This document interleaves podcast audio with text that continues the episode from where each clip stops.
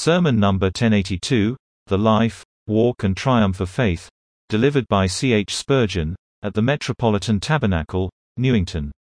And when Abram was ninety-nine years old, the Lord appeared to Abram, and said unto him, I am the Almighty God. Walk before me, and be you perfect. And I will make my covenant between me and you. and will multiply you exceedingly. Genesis 17 verse 1 and 2. Beloved, all Scripture is the Word of God, but some Scripture is expressly so. Much of its teaching comes through inspired men, but some of it was spoken by God's own mouth, directly and without instrumentality. Such are the words now before us which were of old spoken to Abram by the Almighty God. These sentences ought for this reason to be regarded with peculiar reverence and considered with double attention. The glow of divinity is fresh upon the lines bend, then, your souls to the understanding of them. If a letter were written to you when you were far from home, you would value every line of it. If your fond mother had asked a friend to write it in her name and had dictated the expressions which he should employ and if there were inserted in the body of the letter several sentences with this preface, and your mother expressly says, then you would treasure up the exact words and repeat them to yourself again and again, would you not? All God's words in Scripture are pearls, but this is one of the fairest of them. They are all diamonds, but such words as God speaks from his own mouth I may call the crown jewels of Scripture. Look, then, at the text. We will read it again. When Abram was ninety-nine years old, the Lord appeared to Abram, and said unto him, I am the Almighty God. Walk before me, and be you perfect. And I will make my covenant between me and you, and will multiply you exceedingly. Happy was Abram to have such intimate communion with God. These sacred visits were the grand events of his life. But we need not envy him, for God has appeared unto us in a yet more glorious manner and the appearance is abiding.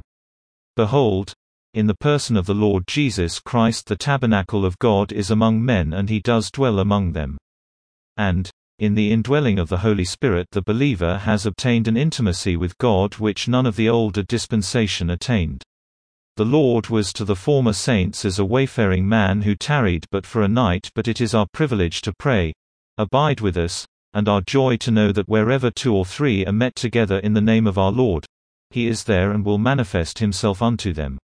Permit me, therefore, to encourage you to pray that the words of the Lord to Abram may be words for you, pressed home upon your own spirit and sounded in your souls with power, as from the lips of the Lord Himself. Then shall our meditations be sweet, indeed, and we shall be blessed with faithful Abraham.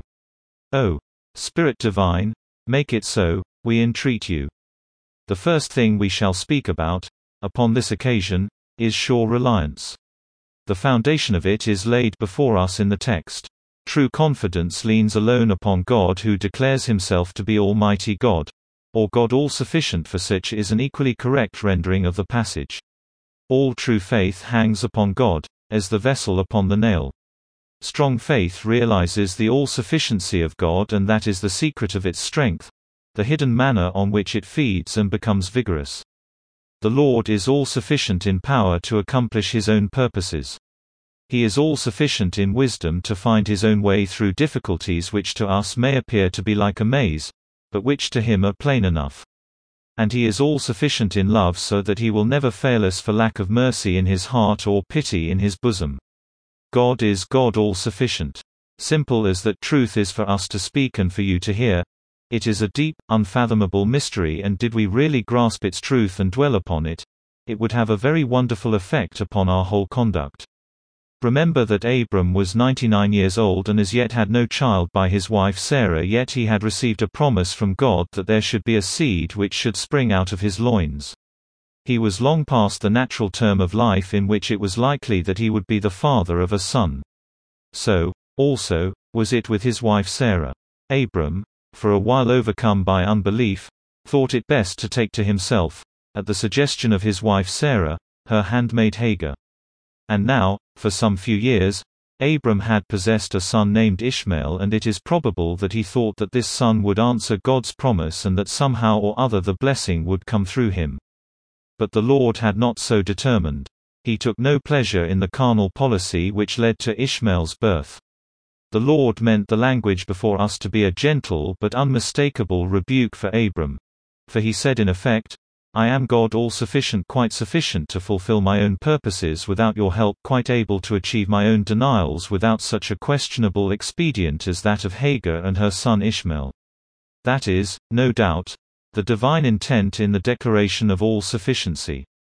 Here, then, these words if you, also, have been at any time distrustful and let them sink into your souls, I am God all sufficient. If any of you are tempted, at this time, to do what is questionable because you cannot see how God's promise to you will be effected without it, the Lord tells you he needs no help of yours to achieve his own designs. I am God Almighty, he says. Is anything too hard for me? Do you think I need your wisdom to set me right? Or your puny arm to strengthen me? Do I need help to achieve my purposes which stand fast as my eternal throne? It was a tender rebuke of Abram's very gross mistake and it is to us a hint that we are never to put forth our hand unto iniquity, or to do anything that is doubtful in any shape or form under the notion that we are thus affecting the purposes of God. Look at Rebekah. She little understood the all-sufficiency of God. God had promised her that Jacob should have the covenant blessing. But she seems to think that God cannot keep his word and cause Jacob to inherit the promises unless she has a finger in it. Father Isaac has sent Esau out to hunt to bring home savory meat and has promised that he will give Esau the blessing when he returns. And now Rebekah thinks God will be defeated. The anxious mother imagines the Most High to be in a dilemma and his purposes to be likely to fail unless her inherited craftiness can devise a stratagem to eke out the divine wisdom. Rebekah must tell lies and Jacob must tell lies, too. And poor old Isaac must be deceived, or else God's purposes will not be accomplished. O foolish Rebekah! But before we speak and condemn that gracious woman, let us make sure that we confess and condemn the same tendency in ourselves. Have we not also dreamed that we might do evil that good might come? Have we not followed policy where we ought to have sternly adhered to principle and all this because we thought it necessary and feared that otherwise evil would triumph? Has not our judgment been bewildered by strange providences and been led to sanction irregular procedures, or at least to think less severely of them? Under the influence of blind unbelief have we not been ready, like Uzzah, to lay our hand upon the ark of the Lord to steady it, for fear it should fall as if God's ark could not take care of itself without our sinful hand being laid on it. That lesson learned by Israel at the Red Sea is still a hard one for us we cannot stand still and see the salvation of God. Because we do not believe in the Almighty God we are eager to make haste. We hurry, worry, fret, fuss and sin. Fear drives us and self-sufficiency draws us and the noble quietude of faith in God is lost. Oh could we but rest in omniscient love. Could we but know the Lord and wait patiently for him how much sin and sorrow we should be spared. With feeble light and half obscure, poor mortals your arrangements view. Not knowing that the least are sure, and the mysterious just and true. My favored soul shall meekly learn to lay her reason at your throne. Too weak your secrets to discern. I'll trust you for my guide alone. Here is the fit place to set in contrast the conduct of David. He knew that in God's decree it was ordained that he should be king over Israel yet he took no means to secure the crown. He would not lift his hand to strike Saul. No, he spared him when he was entirely in his power. He did not unbelievingly interfere to make a providence for himself, but left the course of events in the Lord's hands and in consequence, when he came to the throne he had an easy conscience and no innocent blood upon his hands. May our faith teach us the same patient waiting and confident repose of soul. May we believe, to see the glory of the Lord. The Lord all-sufficient will, in the end, clear the darkest providences from all question and our souls shall know how happy are those who put their trust in the Lord alone. This blessed text, I am God all-sufficient, may apply to us in times when we are inclined to shirk any service for God. Have you ever felt, in certain seasons, that God's choice of you for a special labor could not be a wise one for you were so unfit for it? Have you ever felt in your own hearts, I cannot do that? I think the Lord would have me do it, but I cannot. I have not the qualifications. I believe I am called to it but it is too difficult for me. I shall not be able to achieve it. Have you ever had the disposition, like Jonah, to flee to Tarshish, or somewhere else and to escape from Nineveh and its trials? Have you never pleaded, like Jeremiah, but I am a child? Have you never cried, like Moses, I am slow of speech? Send whomever you will send, but not me.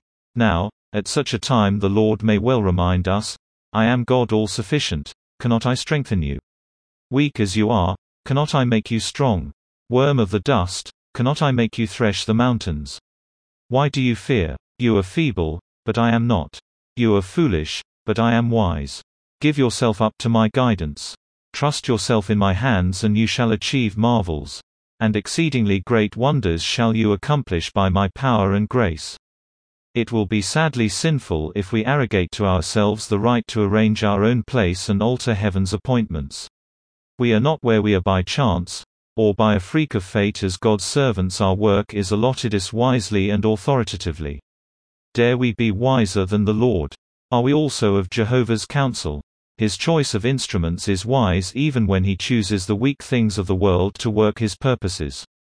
Their insufficiency is of no consequence, for their sufficiency is of God.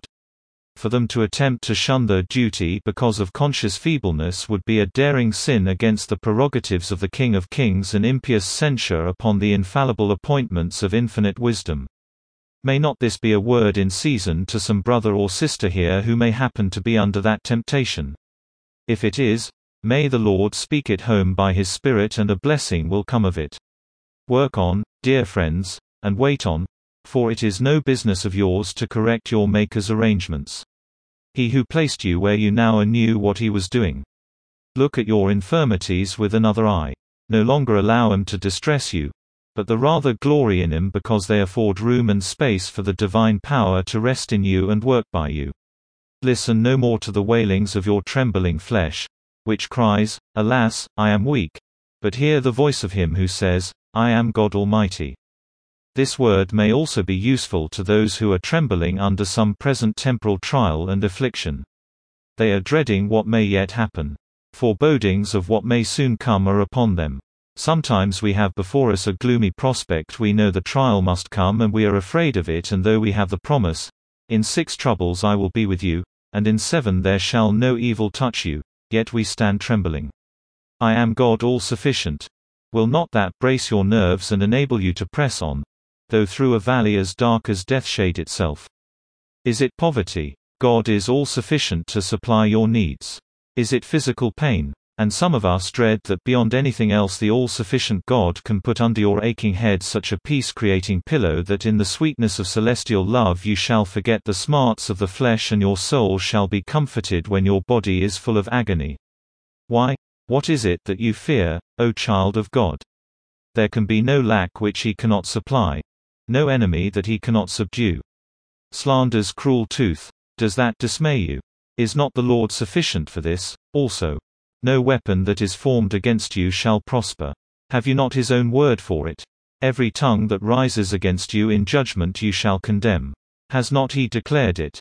And does not he know how to accomplish his own purpose? Therefore, I say again, cast your doubts and your fears to the wind, for God as surely says to you, O trembling believer, as ever he did to his servant Abram, I am God, Almighty God. O rest in the Lord and be not troubled. He shall, he must appear only put not forth your hand unto iniquity and do nothing before the time. You have no feeble deity to trust in be not a coward, but play the man. The same may also be applied to each of us when we are under spiritual depressions. Inward tribulations are frequently more severe than temporal trials. The man of God knows this full well. We look within and we see divine grace to be at a low ebb with us at least we think so. Our corruptions and our natural depravity these we see clearly enough and we are troubled with the sight. Neglect of duty, omissions of devotion, forgotten opportunities of usefulness all come up and accuse us and then we are ready to doubt whether we ever knew the Lord at all. And, perhaps Satan assails us at the same time and we fall under his foot for a while. Oh! Let us not, even in such terrible times, ever doubt our God, for He is all sufficient still. If our salvation depended upon ourselves, it would soon be all over with us. But since it depends upon that arm, the sinews of which can never break since it depends upon that heart which can never change and never cease to beat with omnipotent love why should we be discouraged? I am God Almighty, says the Lord. Therefore say you unto the enemy, Rejoice not over me, for though I fall yet shall I rise again. And suppose, beloved, you should have temporal troubles and spiritual distresses at the same time. This meeting of two seas is very apt to make the mariner expect immediate shipwreck. But, behold, walking on the waters comes your God to you, saying, I am God all sufficient even for you. Was there ever a storm that was not of his brewing? Therefore cannot he control it. Was there ever spirit that came up out of the deeps of hell that was not of his loosing? And can he not hold him in as with a chain and restrain his malignant power? Behold, Jehovah rides upon the wings of the wind and the storm cloud is his car. Fear not, therefore, the rattling of the wheels on which your heavenly Father rides. In the midst of the tempest he reigns supreme. Fear not the darkness which is his canopy, or the lightning which is but the glance of his eyes. Trust him as all times and let no fear cast you down or hurry you into an unbelieving and restless course of action which would defile you and bring dishonor upon his blessed name. Yes, if there are signs about you of approaching departure if your body, weakened by long disease, is like a house that is ready to fall about the tenant's ears yet God, who is all sufficient here, will be all sufficient on yonder dying bed. He who has been almighty in life will be almighty in death. Fear not that solemn flight through tracks unknown, or the awful appearance at the eternal throne. The God of grace is all sufficient for all the mysteries of eternity. He is all sufficient for the thunders of judgment, the terrors of vengeance and the dread of hell. Fear not the crash of worlds when he shall bid them all dissolve. The ever-living Redeemer, able to save unto the uttermost, is all sufficient to support your spirit when all created things shall pass away and the elements shall melt with fervent heat. There exists not a conceivable ground of fear to the man who puts his trust in God Almighty. O beloved, set this as a seal upon your arm to strengthen you and roll it as a stone upon the sepulchre of your doubts. Never let them rise again. If you trusted a puny man, you might doubt. But resting upon God, how can you be disquieted? If you relied upon changing humanity if you placed your confidence in a creature that might love today and hate tomorrow then, indeed, you could be unhappy. But his love is everlasting and his power endures forever. Why, then, are you cast down? You have built your soul's hope upon the immovable rock of all sufficiency and you shall prove the truth of that inspired assurance, because he has set his love upon me, therefore will I deliver him, I will set him on high because he has known my name. He shall call upon me and I will answer him. I will be with him in trouble. I will deliver him and honor him. Why are you cast down, O my soul? And why are you disquieted in me? Hope in God and cease from trusting man whose breath is in his nostrils. Then shall your light shine forth as the morning and a dew from heaven shall cause you to bud and blossom with joy and rejoicing. Be glad in the Lord you righteous, and shout for joy all you that are upright in heart for unto you has he spoken and given this for the rock of your confidence, I am the Almighty God.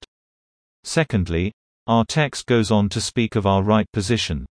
The Lord says, I am Almighty God, and then he adds, Walk before me. It is much easier for me to talk about this than it will be to practice it. The meaning is simple divine grace alone can work in us the actual obedience. Come, gracious Spirit, and teach us to walk before the Lord in the land of the living. God is an all-sufficient God then, believer, never go away from Him but abide in Him forevermore. There is a sense in which we always walk before God, for, in Him we live, and move, and have our being. And He sees us all together. But that is not what is intended here. It means this abide, O believer, in a constant sense of God's presence. Walk before me, the all-sufficient God. Do not wander into paths where you will be made to feel, I have left my God. Have your friend at hand, be still, my heart, near my God, and my God, still near my heart. Remember, He is a very present help in time of trouble and strive to realize this as a daily fact. You have not to send for your God in an emergency, but you are to walk before your God believing Him to be always near you. Hagar once felt the power of that word, You God see me. But believers ought to feel it every moment. Seeing him who is invisible is not a thing for now and then, but an hourly exercise. It should be the general tenor of the believer's life to live always under the Great Father's inspection. A poet puts it, live as ever under the great taskmaster's eyes. But I confess I do not like the word, taskmaster. To live always is under my Father's eyes has all the force of the poet's line, but has much more of sweetness. He is near me whether I journey or abide at home, whether I sorrow or rejoice. If I wake, his eyes pour sunlight on my face. If I sleep, he draws the curtains and his presence shades me from all ill. If I rest, I sit at his feet in contemplation. If I labor, I work in his vineyard in his name and for his sake, expecting a gracious reward from him. Walk before me, not merely, think before me, and pray before me, but walk before me. I know many find it easy to cultivate a sense of God's presence in their study, or in the room where they are accustomed to pray, but the point is this to feel it in business and in the details of everyday life. God's eyes are upon me when I am weighing out or measuring the goods. When I am engrossed with transactions with my fellow merchants, or when I, as a servant, am sweeping up the hearth or minding the household duties, he is there. This you should distinctly recognize and act upon. You are to live in the little things of life knowing that God is always with you and always looking at you. You are to do your work just as will please Him. Oh, how we smart ourselves up if there is somebody calling to see us. How we adjust our dress in the presence of those whom we admire. I have sometimes thought I have seen working men proceeding very slowly, indeed, at their tables when alone, but when the master comes by they quicken their pace wonderfully. That is all wrong. It is eye service the custom of a man pleaser not the habit of one who would please the Lord. We should feel, God is always looking at me. There are many words we would not say if we remembered that he would hear them and many an act we dare not do if we remembered that he would record it. Yes, there is the believer's true place my God is God Almighty and I am always in His presence. A person might do fifty things in a certain place which he would not think of doing if he were at court and had just presented a petition to the Queen. There is a certain manner of action which we all observe when we are in such conditions and, therefore, the reasoning is valid when I ask you what manner of persons we ought to be before the King of Kings. We are always in Jehovah's courts and under his royal gaze, walk before me. Live ever as in the court, for remember, O believer, you are not like an ordinary person. If an ordinary person sins, it is only a common subject of the king. But you why, you are a courtier, a favored courtier. You are one that he has chosen to tread his courts. No, more the Prince Imperial has espoused you to himself. You are the bride of the ever-blessed bridegroom, the spouse of Emmanuel and there is always jealousy where there is much love. The Lord your God is a jealous God. Whatever he may be to others, he is very jealous of those on whom he has set his everlasting love. Our God is a consuming fire. Walk before a jealous God, then, with scrupulous regard to his honor and his holiness. Oh, it is a great word this, walk before me. Its brevity is not so notable as its fullness. Surely it means realize my presence, and then, in general life and ordinary conversation continue under a sense of it, serious, devout, holy, earnest, trustful, consecrated, Christlike. But he meant more than that. Walk before me, that is, delight in my company. True believers find their choicest joy in communion with God and if we always walked before God in a sense of communing with Him, our peace would be like a river and our righteousness like the waves of the sea. Would it be possible for us to feel any distress of heart if we always enjoyed the Saviour's love? I think there are no bitters known that would be able to affect our palate if we always had in our mouth the love of the Savior in its ineffable, all-conquering sweetness. Walk before me. Do not interfere with God's purposes. Do not, unbelieving, try to help omnipotence and supplement omniscience, but rejoice in the Lord and find satisfaction in Him only. Be filled with His fullness and satiated with His favor. Go and do your part, which is to obey and to commune, and leave God's work to God. Walk before Him and attend to that, only. Do not doubt God's power to fulfill His own decrees. Do not doubt that He will keep His word to the letter and to the minute, but cultivate fellowship with God for this will ennoble you and help you to give glory to his name. Walk before me. Does not it mean just this? In a word, do not act as seeing anybody else except me. Walk before me. Now, Abram had walked before Sarah. He had listened to her and much mischief had come of his doing so at different times. The dearest friends we have are often those who will lead us most astray when we take counsel with flesh and blood. She was peculiarly qualified from her fiery excellence of character to influence Abram and, in her unbelieving moods, to lead him away from the glorious absoluteness of his faith. She meant well enough but she was too political in her suggestion as to her handmaid. In the present case the Lord seems to say to him, Do not suffer Sarah to affect you in these things. Walk before me. Beloved, mind you keep clear of the unbelieving advice of good people and then you will have less to fear from bad ones. And there was Hagar Abram had been a great deal distressed about her and it was but right that he should feel much interest in her welfare. And there was her son, Ishmael, whom he loved and whom he would have to send away from the household, in the future, with deep regret. God says to Abram, Do not allow your course to be shaped by regarding Hagar, or regarding Ishmael, or regarding Sarah or anybody else. Walk before me. I am persuaded that a regard for God, a sense of duty and a straightforward following out of convictions is the only true style of living.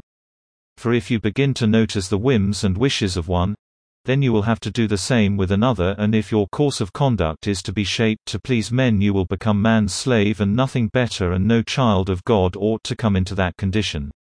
If I felt I came into this pulpit to please any of you, I should feel mean, utterly mean and unfit to preach to you.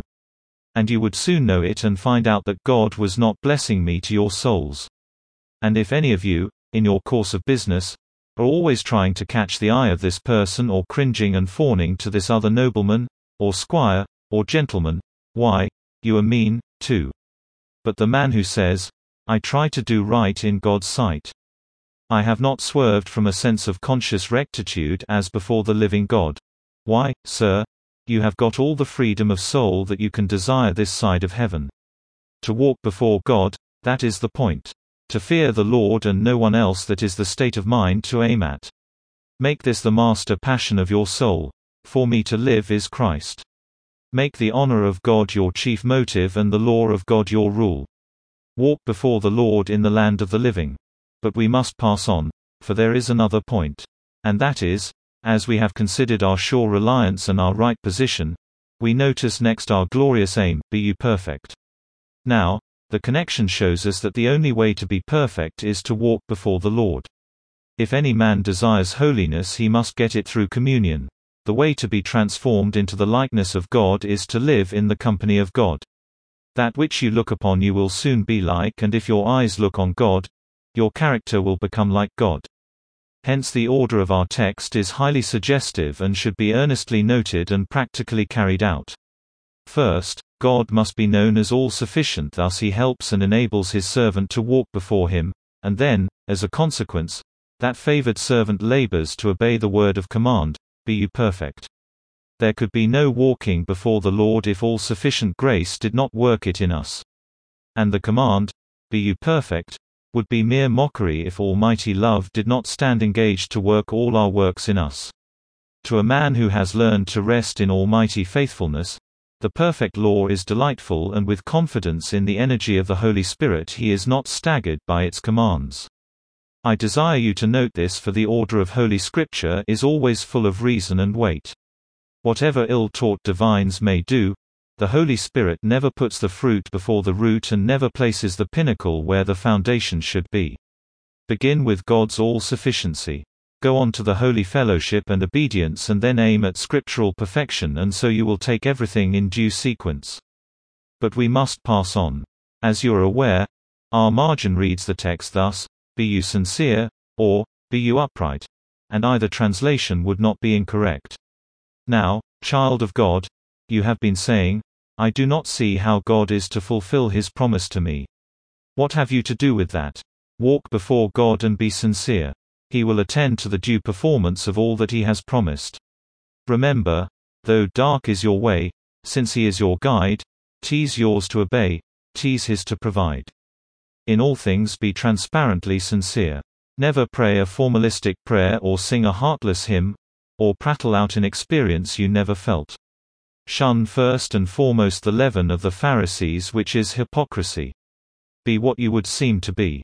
Be downright, intensely real, thorough and if you are that you shall never find God less thorough than you are, nor the Lord less true to his word than you shall be. If you are wavering and double-minded, you must not expect anything of the Lord. But if you are single-hearted he will abundantly care for you. Mind this, I pray you, every day you live. This is the era of plausible sham. The era of superficiality therefore be unmistakably true before the God of truth. The margin translates the passage by the word, upright. And it comes to just this. You are fretting about how the Lord will deal with you. Brother, that is no concern of yours. Your concern is that you be upright in business. My trade falls off, says one. Be upright, brother. Whatever you do, be upright. But I have drifted into such difficulties, I am afraid I shall be ruined. Be upright, brother. Whatever you do, be upright. Could not I get away a few of my goods, for instance, which ought to be my creditors? Brother, be upright. Be upright. Ah, but then, surely, I shall hardly have a rag left. Be upright, brother, be upright. Oh, but I must consider my children. Walk before me, says the Lord, and be you upright. Oh, but a man must take care of himself and his family. Be upright, brother. That is the main thing to take care about. It will not matter how poor you are if you do not lose your character. Lose everything else and you may yet be happy. But if you lose your peace of mind, who can comfort you? If the worldling can point at you and say, There is a professor who wronged his creditors, that will be worse than all. No court is so much to be dreaded as the court of conscience keep all things clear there. Better an honest pauper than a rich rogue. I am sure your fellow Christians will respect you nonetheless, however low you come, if you come there fairly. All those whose love is worth the having will cling to you in hearty sympathy and only false friends. The parasites of the hour, will desert you and a good riddance will their departure turn out to be. But avoid, I implore you, those tricks so common among traders nowadays those rash speculations, those deceptive accommodations, the lying and duping of others which men fly to as a drowning man catches at a straw a straw that he ought never to touch. Not losing, but cheating is the mischief and the Lord says to you, I am God all-sufficient. I can take care of you, I can bring you through all this. Do not touch forbidden things in order to escape from trial, or your trials will multiply and crush you. Walk before me, as under my eye, and be you upright. But our version says, Be you perfect, and for my part, I like it as it stands, be you perfect. Oh, says one, but how can we be perfect? I will ask you a question Would you have God command you to be less than perfect? If so, he would be the author of an imperfect law. The law of the Lord is perfect. How could it be otherwise? I do not find that he bids us partly keep his law, but wholly keep it. And so the Lord holds up this as the standard of a Christian, be you perfect.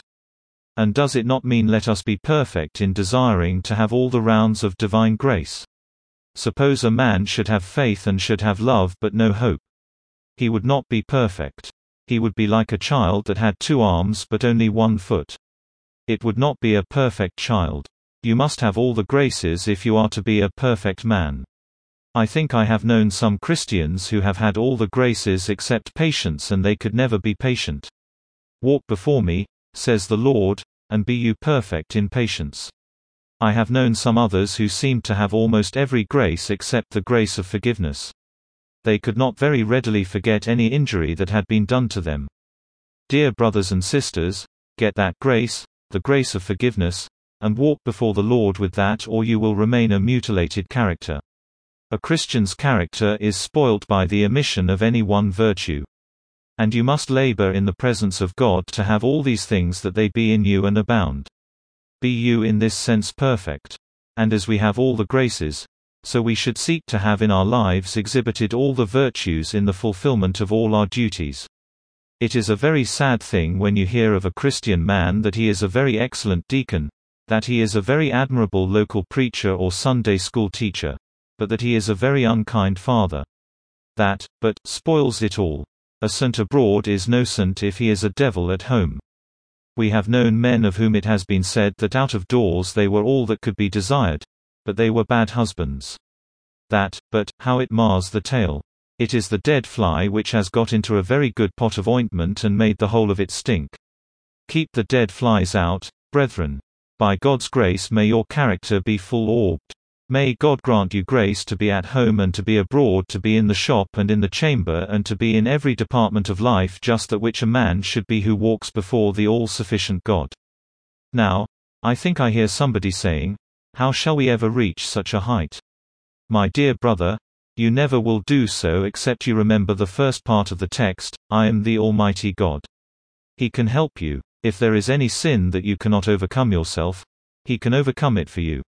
If there is any virtue you have not yet reached, He can lead you up to it. Never despair of the highest degree of divine grace. What the best of men have been, you also may be. There is no reason why you should not yet be elevated beyond all the sin into which you may have fallen from inadvertence or temptation. Have hope, my brothers and sisters. Have hope for a higher platform of character.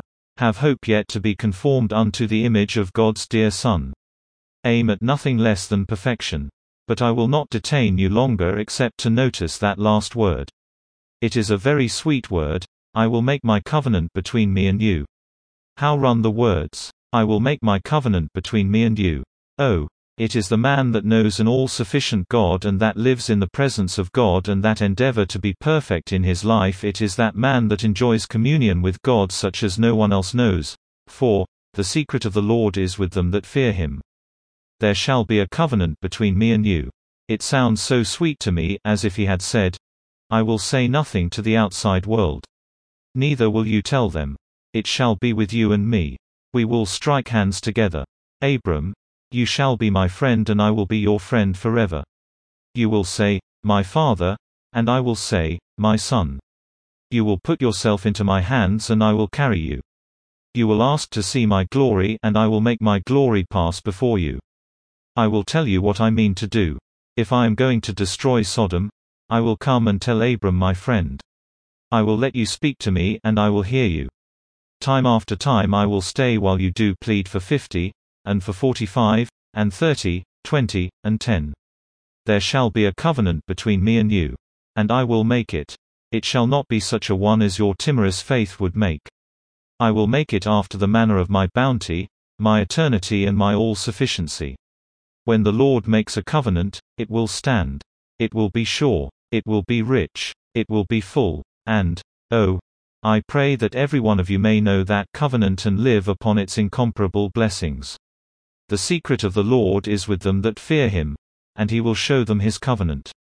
But many a child of God walks obstinately and the Lord will not fully reveal the covenant to such.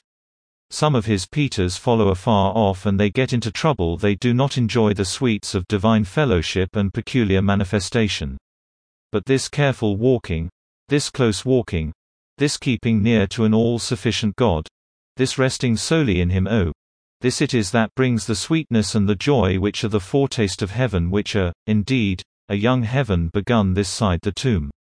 I pray the Lord will bring my dear friends all into holy fellowship with Himself. And if any of you have not come to the border of the happy land, I pray you may be led there at once. The way of salvation is, believe in the Lord Jesus Christ. Faith is both the road to the highest happiness and the way to the first safety. Faith is both the highest round of the ladder and its first step. Believe in the Lord Jesus Christ, and you shall be saved. Have done with self righteous works and come to the trusting. Have done with seeking to save self and accept Jesus alone as your Redeemer. The Lord grant you grace to do so, and His shall be the praise forever and ever. Amen.